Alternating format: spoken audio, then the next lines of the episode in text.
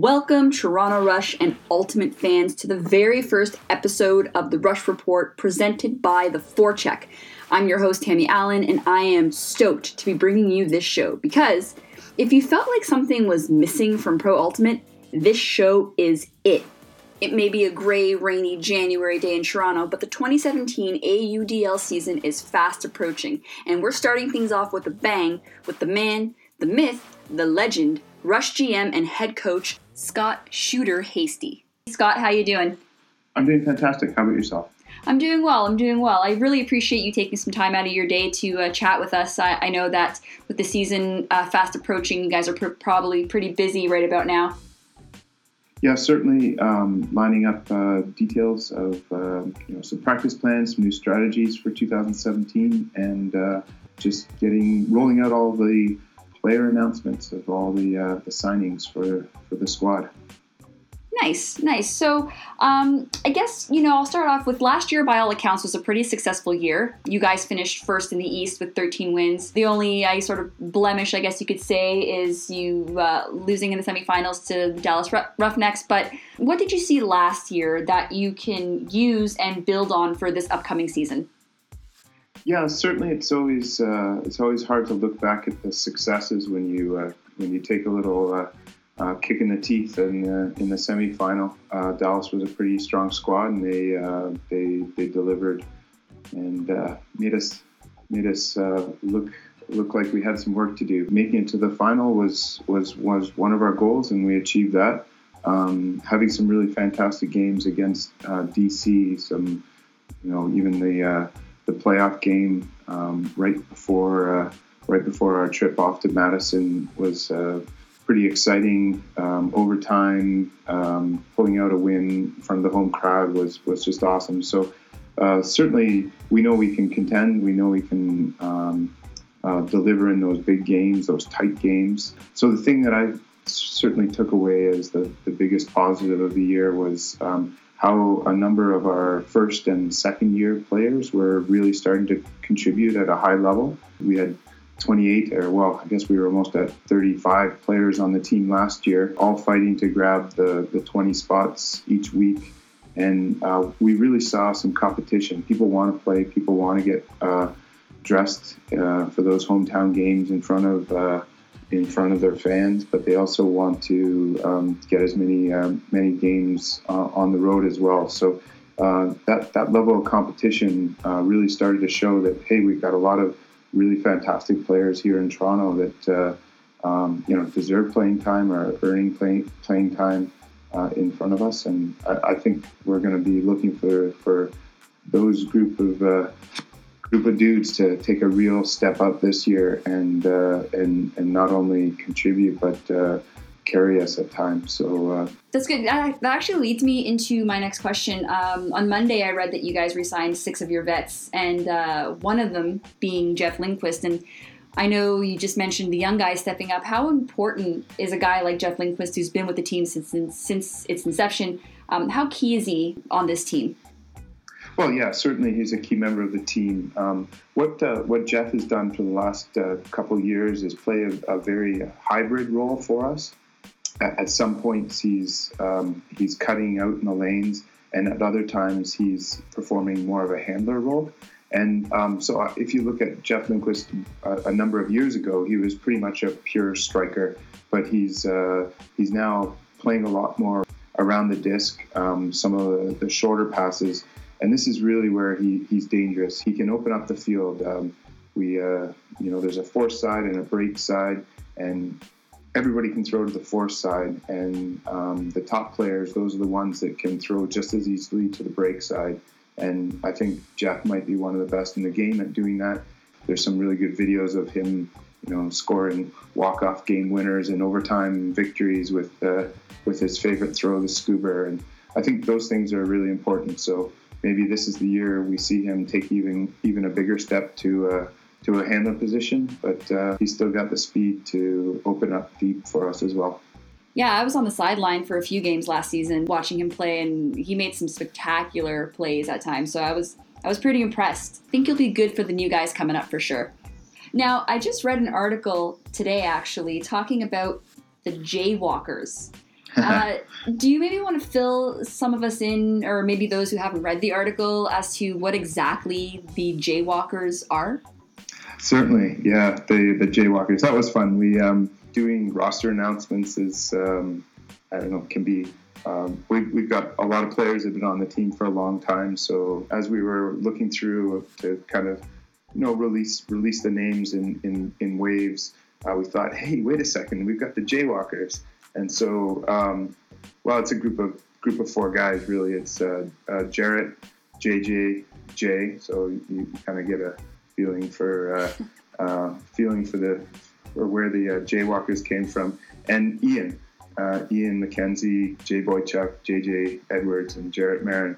We, we just pulled off a, a, victory versus New York, and we were on our way home. And uh, those long bus rides can be terrible and, and fantastic all at the same time. There's there's a lot of fun to be had. Some of the veterans, I think it was Mark Lloyd and Adrian Yearwood were were were were, were bugging those guys that they were pretty much inseparable. That they're you know constantly joking together. They they show up on the bus all at the same time. They um, all go and uh, eat eat together and um, stay in the same room and all that sort of thing. So they they, uh, they were trying to come up with a, a name name for their crew, and uh, they had some examples: the Breakfast Boys, the Four Amigos, JJ and the Funky Bunch. But then uh, I don't know where it came from really, but it, it, it came up the uh, the Jaywalkers, and uh, uh, I guess Ian got a silent J added so that he could he could be an official member of the the Jaywalkers.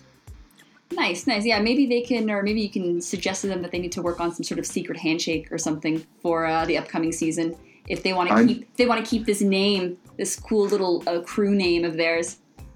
If they don't already have one that I haven't noticed, um, that they uh, they're, they're working on it right now as we speak. now, Toronto is a, is a pretty big sports market. Obviously, you know, right now you have the Leafs, who are currently sitting in a playoff spot, and you have the Raptors both those teams could possibly be playing well into the spring, and then of course the Jays start up in the summer. What are some of the challenges, sort of um, as a I guess it would be fair to say more of a niche sport. What are some of the challenges um, in trying to get people to come out for a Toronto Rush game? Yeah, certainly it's fantastic. Um, the Leafs, the Raptors, uh, Toronto FC, um, the Argonauts, uh, all those teams uh, playing uh, uh, playing really well. So it's great to be. Um, Toronto is just a, a, better place when uh, when those teams are doing all right. I think our, our games are always on the weekend, so um, we don't uh, always uh, come up against uh, those other teams uh, on at the same time. The, the one sport, uh, a very Canadian sport that sometimes is, is the hardest one to overcome is is cottaging, and uh, um, a lot of people in Toronto have access to or own a cottage, and they they seem to sneak out of sneak out of town on those beautiful um, summer uh, weekend. So uh, if it's if it's sweet to play ultimate, it's also sweet to be at the cottage. So that's uh, that's one thing we battle, but we, we do our best to put on a good show for the people who uh, are committed to uh, to staying in Toronto. I've been impressed the, the few times that I was like, oh, this could be this could be tight because there's a, a, really big big playoff game. I've still been really impressed. Uh, so maybe maybe we appeal to people who look at some of the other sports other than uh, hockey and, and basketball. Look at some of the uh, other sports other than uh, uh hockey and, and basketball, uh, or maybe we just got lucky on that weekend and nobody could get a ticket and decided live sports was better than watching it on TV. A coworker who I, have been kind of um, saying, you should come see a game, you should come see a game, and he brought his uh, his his two sons out, and uh, he, they stuck around afterwards, uh, as uh, as is the way that uh, we do it, where um, all the kids and all the fans get a chance to interact with the players after the game. Yeah, and I think that's actually one of the things that really stood out for me last season at all the rush games that I was at was the accessibility of the players. After every game, they were interacting with the crowd. They could go to the Duke of York and you could interact with them there. And I think for especially for for the younger younger fans, that's a huge part of of the game for them because interacting with you know these these guys are their pro sports heroes. You know they look up to them, and so that was probably one of the one of the coolest things that I saw. I was just wondering, is that something that you guys are going to continue throughout this season and, and future seasons, and sort of keep it that that accessibility open? Uh, yes, of, of course. I, I think um, yeah, if the fans love it, that's a bonus because I know the players just they just love it. They love they love seeing some kids seeing Ultimate for the first time. Awesome, awesome. Okay, now so before we go here, I'm going to introduce a segment, and it's called Five Questions with. Right at the top here, five questions with Shooter. Super simple. I'm going to ask you five different questions. You can just answer as honestly as you want. And if you don't want to answer, totally cool with me. But we're going to give it a shot and we're going to have some fun. All right? Excellent. Okay, next question. Next question. Next question. Okay, so by day, you're an engineer, correct? Yes, true. Okay, so how did you get involved with Ultimate? How, what drew you to the world of Ultimate? I was uh, I was in grad school in I think it was 1997. So this is coming on 20 years of Ultimate for me. At, at grad school, I met a, another guy, Etienne, and um, we were hanging out and um, you know working our way through a, a master's. And then uh, summer came, and he said to me, he said, Scott, we're not going to waste the summer playing uh, softball. We've got to go check out this sport called Ultimate. It was really neat for me um, uh, coming from bicycle racing, which you know is a is a team sport, but not in the same way as where you're playing a game. And so it had aspects of playing a game and you know chasing a disc. And I always kind of regretted never playing playing football or like having a chance to, to, to play play a game with the team. Uh, but it kind of hooked me right at the start. I uh, met some really fantastic people. That's that's really why Ultimate is a lot of fun. Is it draws some really great people that uh, you know are very competitive, want to win, um, but they're, they're, really fantastic people underneath the underneath the, the muscles and the running and the uh, and the training. So. okay, so question number two, a bit of a softie here, but what is the best thing about being the head coach of the Toronto Rush? The best thing about the Toronto Rush is being able to do something we love in front of our friends and family. Um, we've all played Ultimate for a long time, but typically, you know, we travel all around the United States or um, all around Canada to uh, to play, and to be able to play in front of our our, our friends, family, um, seven or eight, nine times in a year is, is, pretty fantastic. And to do it, the, the Toronto Rush organization has put together a great production. Um, we get to play at uh, Varsity Stadium, which is absolutely fantastic, seemingly in the shadow of the uh, of the CN Tower, steps from the subway. Those are all it's all fantastic things. Added to that, the other great thing is just seeing kids discover the sport. All right, so as I said, I've, I've been to I've been to every uh, Rush home game last season. Actually, I I did notice a couple times you being very passionate on the sidelines. So, uh, what is the one thing that a player can do or does that drives coaches nuts? Aha, yes. I, I can't remember any of those times where I'm being uh, being passionate. I, I, I always I would describe myself as totally even keeled. And uh, I think probably the one thing that uh, maybe um, um, gets on a coach's nerves is, is probably um, uh, it's it's probably around communication, and that could be simply as easy as returning emails in a timely manner that you know you're going to be you um, you're available for the next game or not available or what have you. It, it, it, can also just be you know, listening in practice and paying attention and, and, and giving the attention. And so I, I, would say that's probably a lot of a lot of coaches have that where um, players can minds can wander. They can look across the field at you know the the, the running group um, running past on the road while we're doing our practice or what have you. In general, during game times, I, I don't think there's really much that. Uh, drives me nuts uh, specifically, but uh, but you know in practice or or, or warm ups when, when, people aren't listening, that's probably a, a key thing for me. okay, so besides Toronto, what is your favorite city to play in?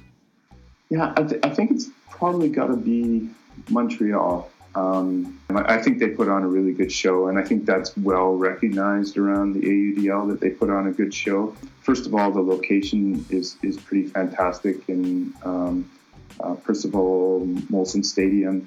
Um, you know, it's a CFL stadium. It's got uh, stands all around it, but um, I think because it's kind of on the edge of a bit of a mountain, you, like you can see some the older buildings of McGill in the in the background. So that that like stadium feel is is very very strong at that location. It, it's it's fun to be be there, knowing that you know we're the enemy, and you know there's there's some heckling going on and uh, that sort of thing. But it's a fun place to play because their their um, their fans are so into it.